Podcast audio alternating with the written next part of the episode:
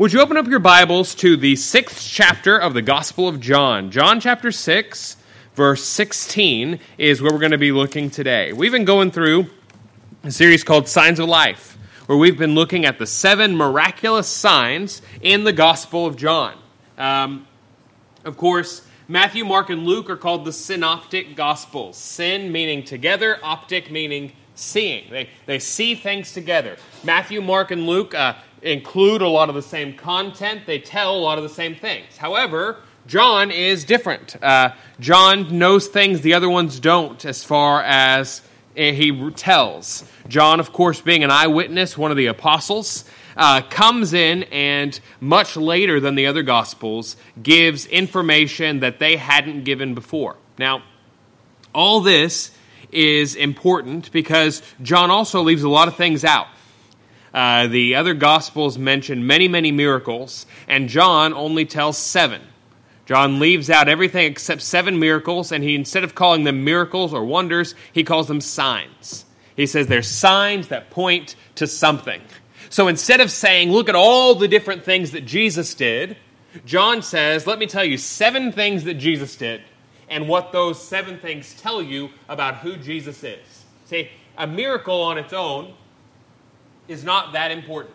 You say, well, wait a minute. Just, what, what, do you mean, Justin? A miracle on its own is not that important. Well, we read in the book of Revelation um, and even in the book of Acts that demons perform miracles.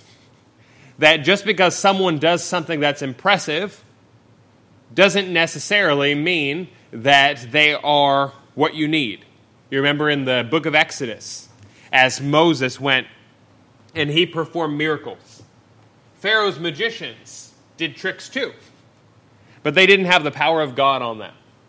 So the miracle itself is less important than what the miracle points to.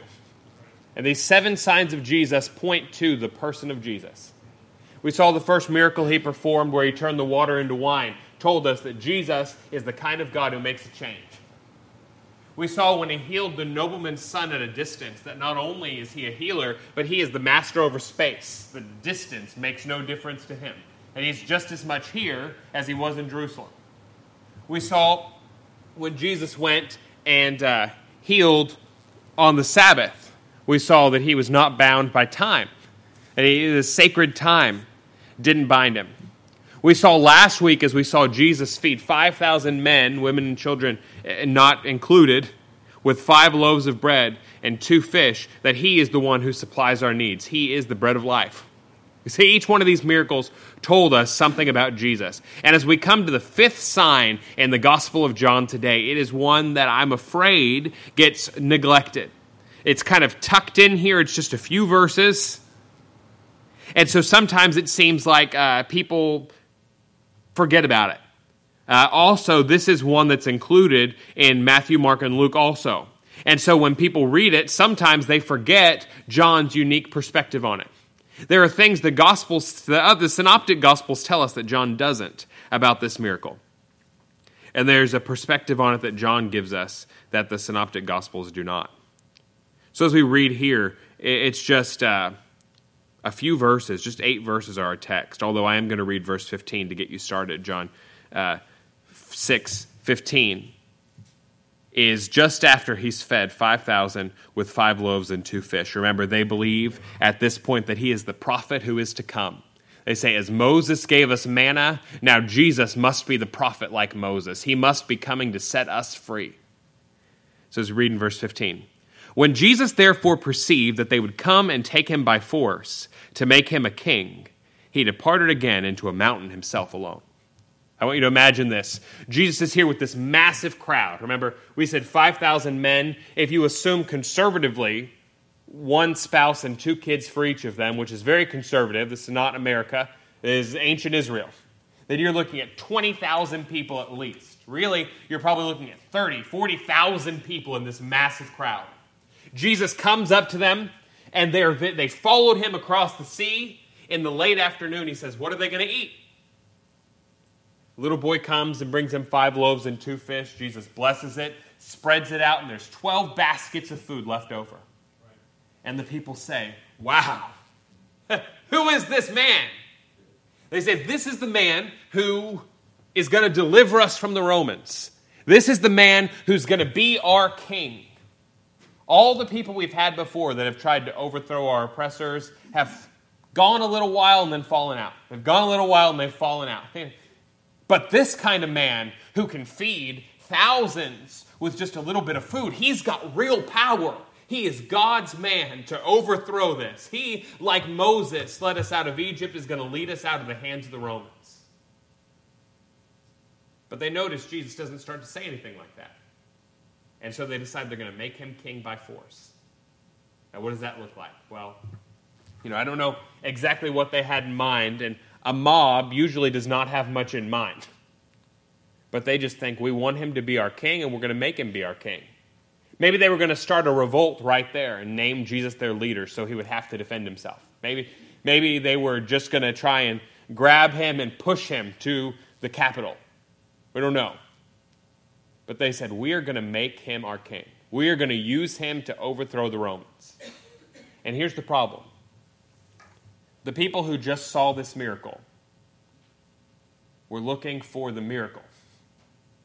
Jesus says later, You didn't come because of the signs, you come because you had your fill of bread.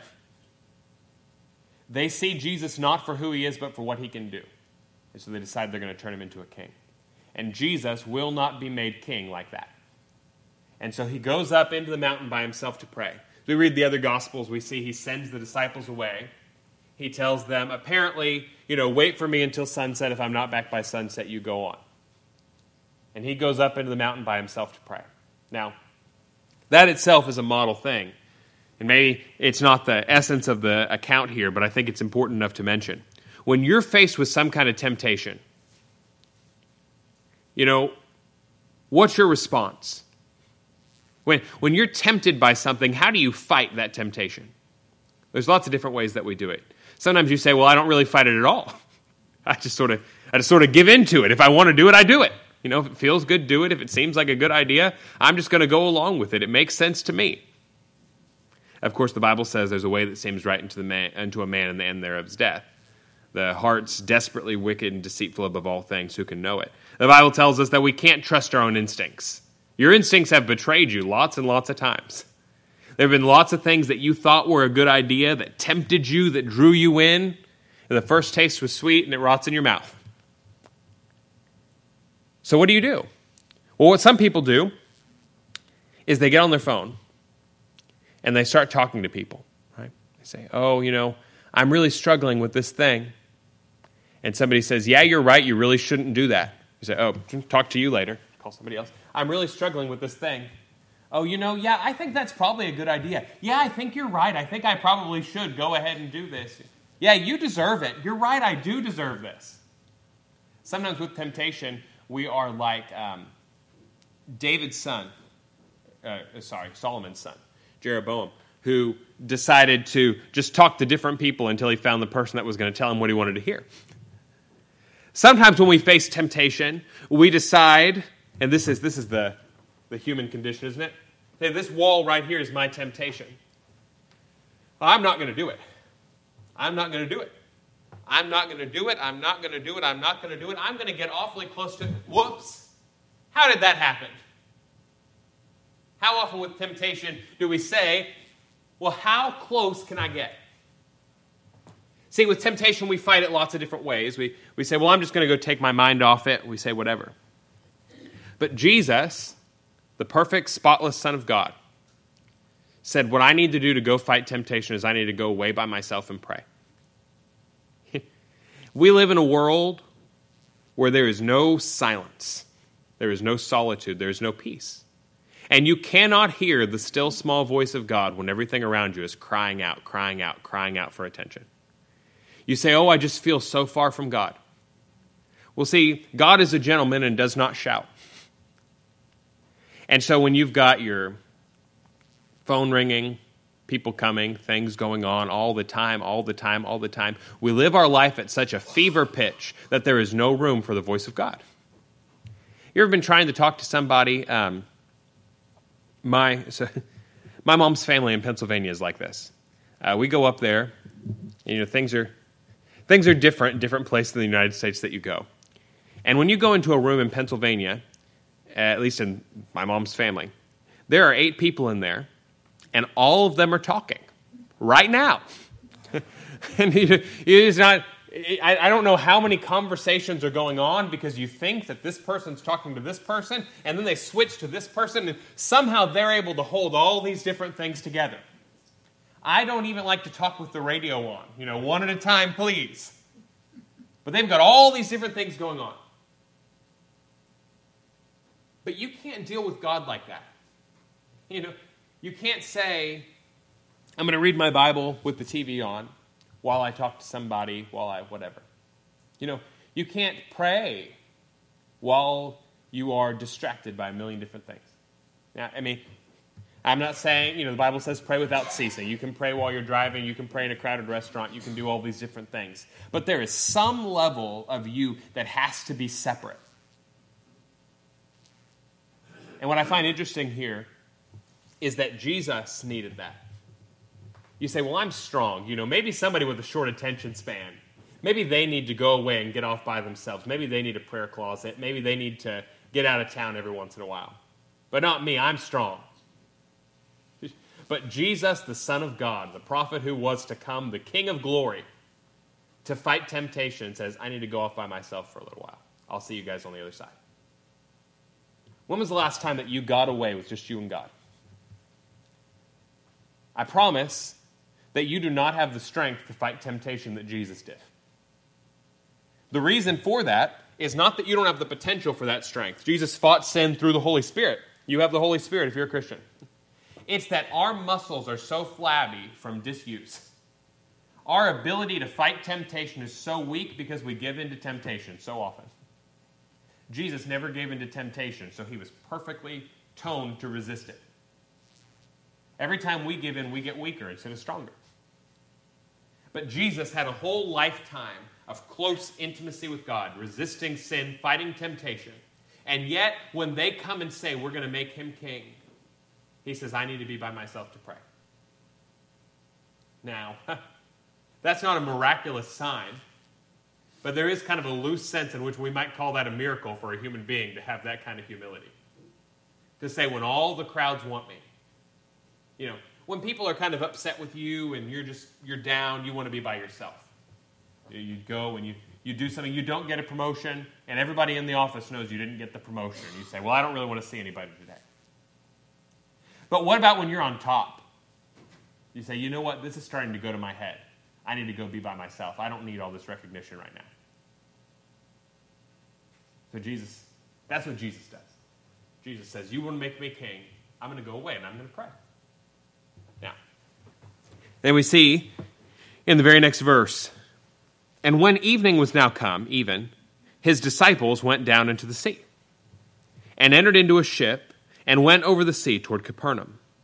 And it was now dark, and Jesus was not come to them.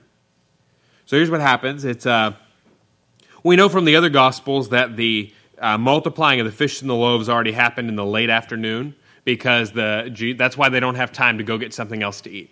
So this all happens in very quick succession. Jesus multiplies it, spreads it out, and then he says, I'm going to go by myself to pray. Disciples, you wait here. They get in the boat, it gets dark, and Jesus hasn't come, and so Jesus had told them to go across the sea. Now, another thing I want you to know here is that what happens in the rest of this story was therefore not an accident. You know, we, of course, everyone almost in the United States is familiar with the story of Jesus walking on the water. And so I'll go ahead and spoil it for you. That's the fifth sign, is Jesus walking on the water. This storm is going to come up.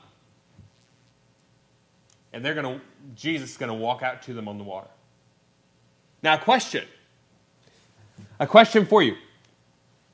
How many people have you heard that want to say that when a storm comes, it's because you're outside of the will of God? If something bad happens to you, well, you know, what did you do wrong? That's, that's what Job's friends were like.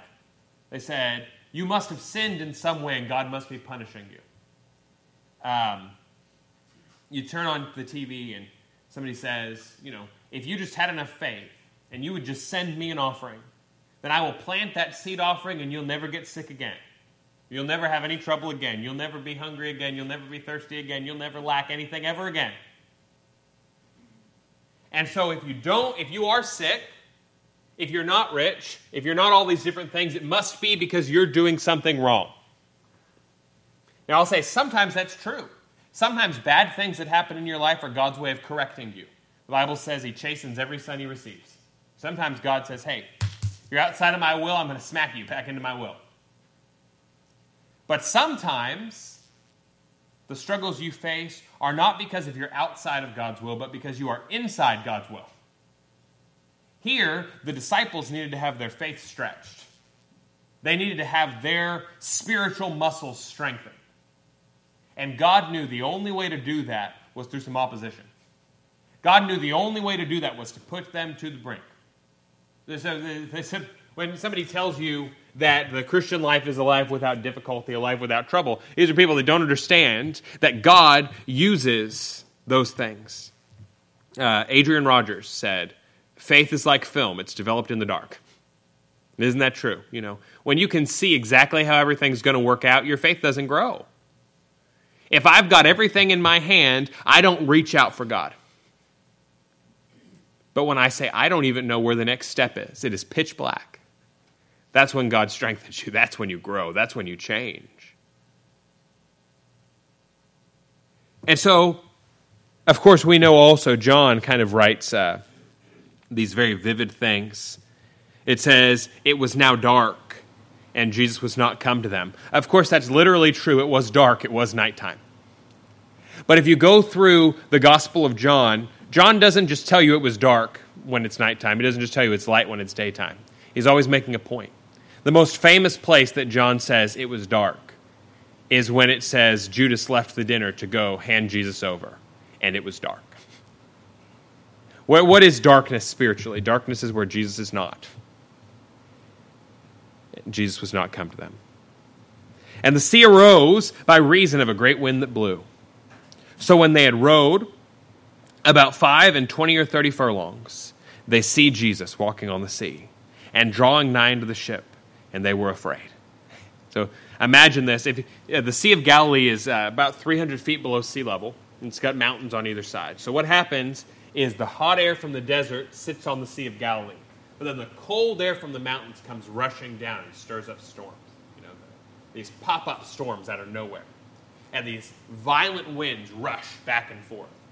And the sea, just, they, just, they just come out of nowhere. Uh, when Colleen and I were in Israel for our honeymoon, you saw it was sunny, and then all of a sudden these black storm clouds whoosh, swoop in.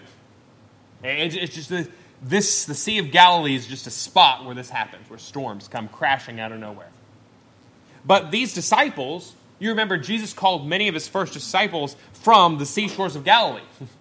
These are expert fishermen. They know this. But when the storm comes, we're going to see they're afraid. This is a, a massive storm.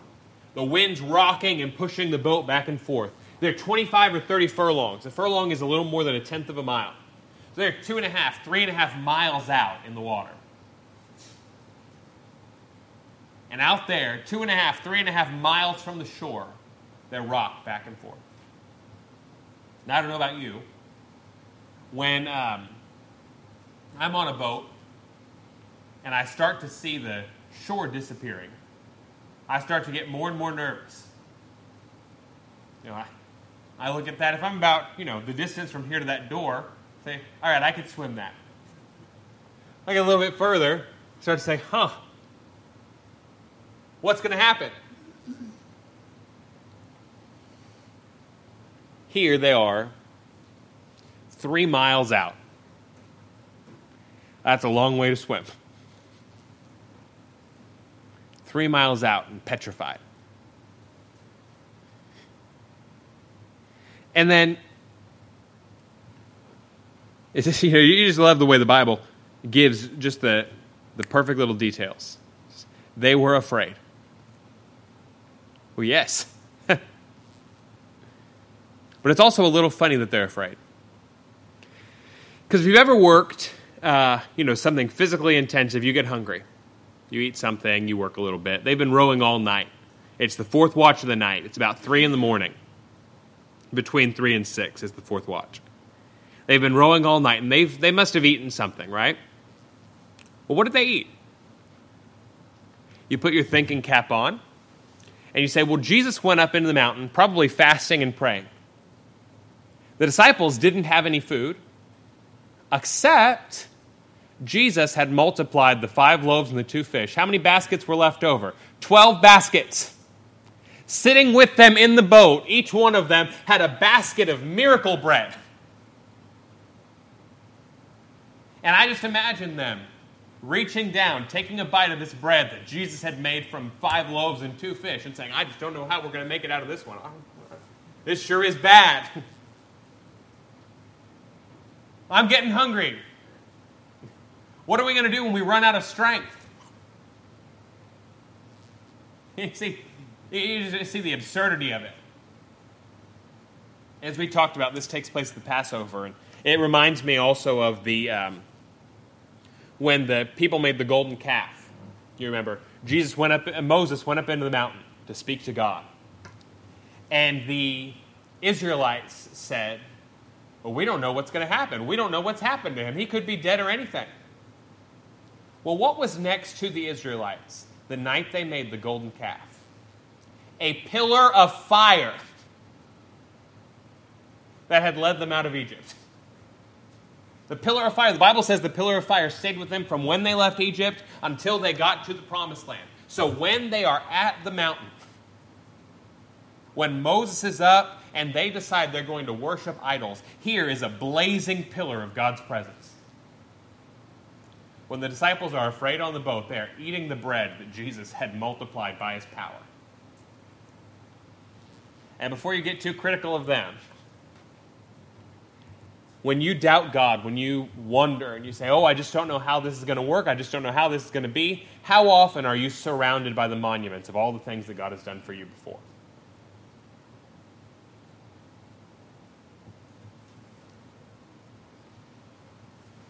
They were afraid.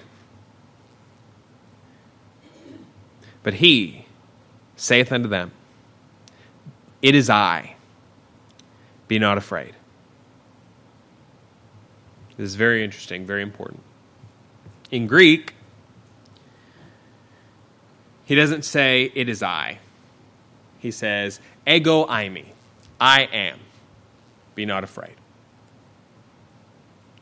Now, on its own, ego eimi is the normal way you say it's me, I am. But John uses it very carefully, very intentionally. And at this point in the gospel, if you were reading it in Greek, you'd sort of wonder, huh, that's kind of strange how he put that. And then you get a little farther in the chapter, he says, I am the bread of life.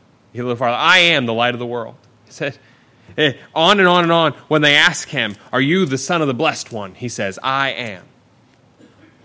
And you trace it back through the Bible. And the reason I think it's so important here, the thing that tilts us over into knowing what he's doing, is this all has to do with the Passover. So you remember, Jesus is now working through the Passover backwards. So he comes to his disciples and he gives them bread. You remember in the wilderness, the Israelites wandered in the wilderness and they ate manna from heaven. Jesus said, Moses didn't give you the manna, my Father gave you that manna. I am the bread of life. That just like when they wandered around in the wilderness for 40 years and they didn't have to hunt, they didn't have to provide themselves food because God dropped it down from heaven. Jesus said, I am the provider of your bread. Before they went into the wilderness, though, they crossed the sea. Now, they didn't become God's people when they crossed the sea. God had called them out in the person of Abraham. They really were became his people. The nation was born on the Passover night when he said, When I see the blood, I will pass over you. When they were bought by the blood, he purchased those people for himself. When they went through the waters, though they were identified as his people. That's just uh, when we're saved, we become God's people. When we're baptized, we're identified as God's people. We're separated. But then you go back a little before that, and you remember before the plagues, before everything else, Moses, an 80 year old man,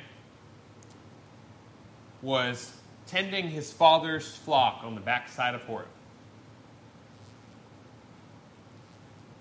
And he came up to the burning bush, and the bush was not consumed.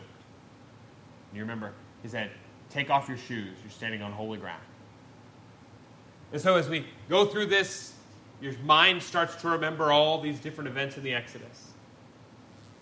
And God, speaking through the burning bush, told Moses, Go tell Pharaoh to let my people go. And Moses said, When the people ask me who sent me, what will I tell them? And God said, Tell them that I am sent you. The God of Abraham, the God of Isaac, the God of Jacob. I am. That God is the self existent one.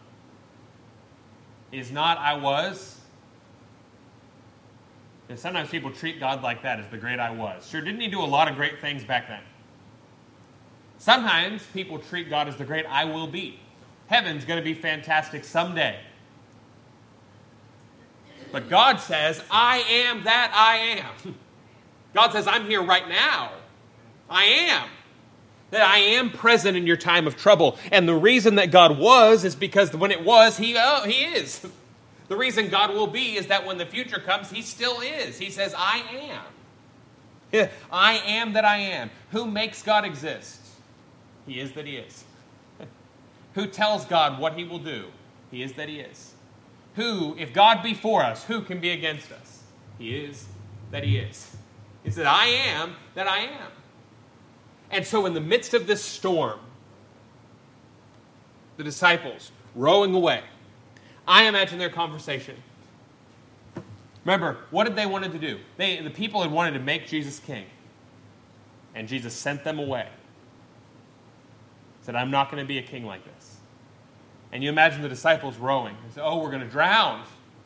Master, carest thou not that we perish? Not the same time, not the same story, but the same idea. That we're going to drown, what's going to happen? If only Jesus had just let them make him king, we wouldn't be out here in the middle of the lake. And then Jesus coming, walking on the surface of the water, says, I am. What's this, what does this sign point to? You know, what's interesting is that in John, Jesus does not calm this storm. Now, we know from the other Gospels he did calm the storm. But G- John doesn't tell us that. John doesn't include that. Why? Because he doesn't want you to get confused about the point. The point here is not Jesus' control over nature, although we know that's true.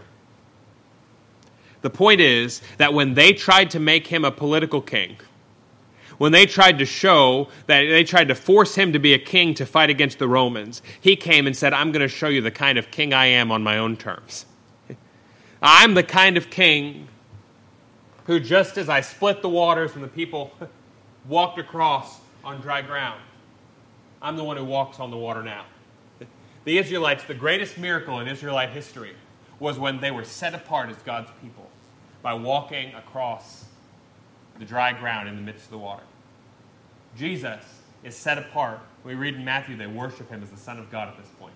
Jesus is set apart as the Holy One of God. When he doesn't walk on dry ground, he walks on dry water. He comes marching across and he says, I am. He is the King. When John came preaching, he said, Repent, for the kingdom of God is at hand. God's government is here. God's rule is here. And Jesus comes in his person. He says, I am the self existent one. This world is mine. These people will not make me king. I am king. Ultimately, he would be crowned not by going to Rome and taking a spear, but by having the spear pierced in his own side. Ultimately, he would not be crowned by his friends, but by his enemies. And yet, nevertheless, after he died, after he stood in our place, he rose again and was crowned with honor and glory.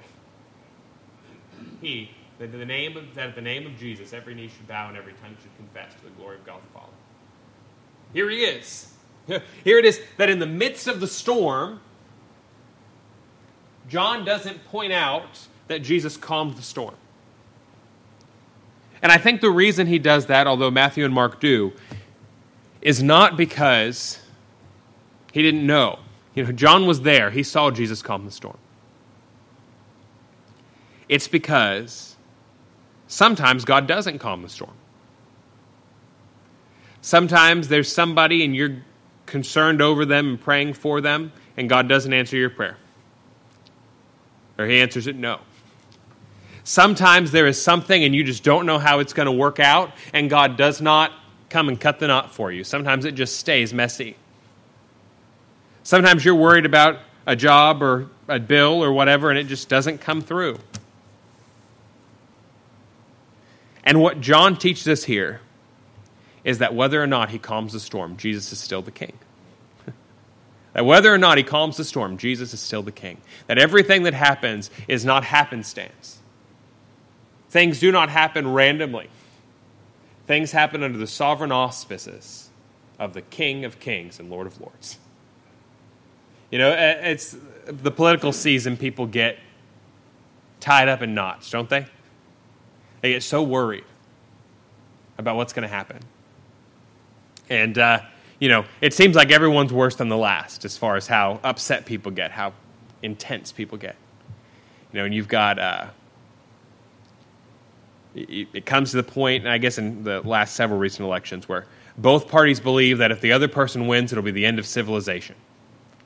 If, if, this, if this election doesn't go my way, you know, conservatives say if Hillary Clinton wins, the world is over. The liberals say if Donald Trump wins, the world is over. The moderates say one of them is going to win, the world's over. You, know, you understand? There's all this tension and all this fear. The Bible says some trust in chariots and some trust in horsemen, but we will trust in the Lord our God. The reality is, there is no president, there is no congressman, there is no Supreme Court justice who is going to fix the world. The only one that is going to fix the world is the King of Kings and the Lord of Lords. you remember when the seventh trumpet sounds, what do they say? They say, The kingdoms of this world have become the kingdoms of our God and of his Christ. God works all things together for good to those that love him, the call according to his purpose. So I want you to imagine now if God is the king, how does that change your life? One, there is no room to worry. You cannot change one hair on your head from white to black. One, there's no cause to worry because whoever becomes in political power was set up by God. Romans 14 says that. But two, it means that we need to think about our lives differently. We need to think about our sin differently. You know, I read an illustration in a, a little book called Your God is Too Small. And fortunately, I had a real life illustration to use. So, yesterday, uh, we went to a painting class for Colleen's mom's birthday. And uh, I don't know, they didn't ask for my application when I finished this to be a teacher there. I'm confused. But they sat us down and, you know, gave you a little canvas with the outline of Texas on it and had you go and said, okay, now make a black stripe here, now make a black stripe here. Uh, they didn't put the numbers on the page for you to paint over, but it was about close enough, right? Now, let's say that I decided I was really impressed with myself and I'm going to go and I'm going to become a painter. So, uh, you know, Brother Ronnie and I were cutting up in there. We said we were going to bring ours to Sister Carrie to show her this morning about our teach her how to paint, you know. So, I want you to imagine if I was really impressed with myself, and so I went to a museum, and I saw a little scrap of canvas, and I said, "Oh, here's what I'm going to do. I'm going to impress my friends. I'm going to paint this right here on this little piece of canvas." So I do. I get it out and paint it. I'm impressed with myself and laugh, and I step back. And I realize that what I thought was just a little piece of blank canvas is the bottom corner of a masterpiece. And I have painted my little frivolity on the corner of something incredible and spoiled it. I've ruined something. I, have ruined the, the Sistine Chapel ceiling by painting Welcome Y'all on it. Now, can you imagine how you would feel in that moment if you realized you had done that? You didn't think it was a big thing. You thought it's just a little piece of canvas. It's a couple bucks. If they catch me, I'll buy them more canvas. You know, it's just I'm just I'm just going to show off a little bit. It's not that big of a deal. But when you see what it has done to the magnificent master tapestry, your heart sinks. Can you imagine that? Can you feel that? That, illustration resonated with me for some reason. Now, when you imagine, what is conviction of sin? Well, it can come in lots of different forms. But one form I think we neglect is that you've been going around about your life doing things how you want, when you want. You say, oh, it's not a big deal here. I'm going to have a little fun here. And one element of the conviction of sin is when I step back and I realize, oh, that was not a blank canvas. That was part of a magnificent master plan. And I've just defiled it. I have just made something beautiful filthy. I didn't mean necessarily to have all the consequences it was going to have, but I did. So I look at the plan God's plan for the universe, God's master plan for the universe. And I say, well, I was just having a little fun in this corner of it here. But if He's the king, He has organized everything piece by piece for a purpose. And what it should be my response then when I say, I've spoiled this part? It's repentance. Repentance to say, God, I am so sorry that I have thrown you off as the rightful owner of this painting, that I have sabotaged your plan because I thought my own plan was worthwhile, that I have come and made something silly on top of something spectacular. Oh Lord, I turn from my sin. I'm a rebel against you. And then faith. Part of the faith is yes, Lord, I know that you know best. Yes, Lord, I know that your plan is the right plan. You are the Lord if you confess with your mouth the Lord Jesus and believe in your heart that God raised him from the dead. That's where the metaphor breaks down a little bit. Unlike a scrap of canvas, the artist could not just come back and paint over your life. He comes and he has to wash it clean with his own blood. Or Jesus died as your substitute. So that what once was tragedy could be made into something beautiful once again. Ephesians 2 tells us that God hath foreordained works, good works, for us to walk in them.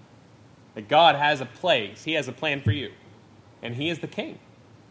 And so, as we contemplate this, as we think about here Jesus displaying Himself as the King in the midst of the storm, my question is for you do you recognize Him as King in your life? Do you live a faithless life where every event that pops onto the news makes you think the wheels are coming off and you forget God is in control? Do you live a life where you don't live your life as, par- as if it's part of a plan, but as if it's just your own private thing to do with as you see fit? Do you recognize Him as King? What? How are you obeying Him today? How do you recognize today that yes, God does have a plan for your life? Yes, God does have a plan for the world. Yes, Jesus came and died to accomplish that plan for you. What a marvelous, marvelous, magnificent thing. So we read this last little part. The day following, when the people which stood on the other side of the sea saw there was none other boat there, save that one wherewith his disciples were entered, and that Jesus went not with his disciples into the boat, but that his disciples were gone away alone.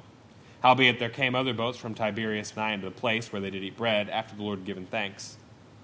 When the people therefore saw that Jesus was not there, neither his disciples, they took shipping and came to Capernaum seeking for Jesus. When they notice Jesus is gone, they get on boats and decide they're going to cross and follow him.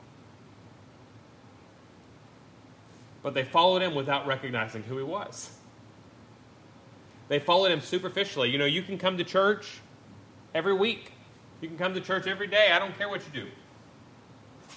But if you're following Jesus without seeing him as who he is, if you're following him for what he can do, if you're following him while still trying to be your own king, then you are not following the real Jesus. Jesus wants your heart. He wants you. He wants all of you. And he wanted you so badly that he came and he said, I'll die in your place. So to me, this fifth sign is one of the most powerful signs it's incredible that Jesus is a change maker. It's incredible that he's not bound by time or space and that he's our provider. But one thing that I hope resonates to your core is that he has shown himself king. That your life is not your own to live, that it belongs to him. That your problems are not your own to fight, they belong to him. That all the things that you worry about and struggle about are completely and totally under his rule. so do you trust Him today? Do you trust Him today that although it may be through fire, flood, or storm, that he still stands strong. We trust Him? That's so easy to say, so hard to do. The question is when you make decisions in your life, do you make them as if he is the King of Kings and Lord of Lords? The Bible tells us in the book of Revelation, it says, They shall make war against the Lamb, beast, false prophet, all the enemies of God. They shall make war against the Lamb, but he shall overcome. He is the King of Kings, Lord of Lords, and with the whole true faith. That's it. God, right now, is the King. And in the midst of it all, do you believe that whether he calms the storm or not, it is still his? We stand as we sing. We're going to have hymn invitation and give you a chance to respond.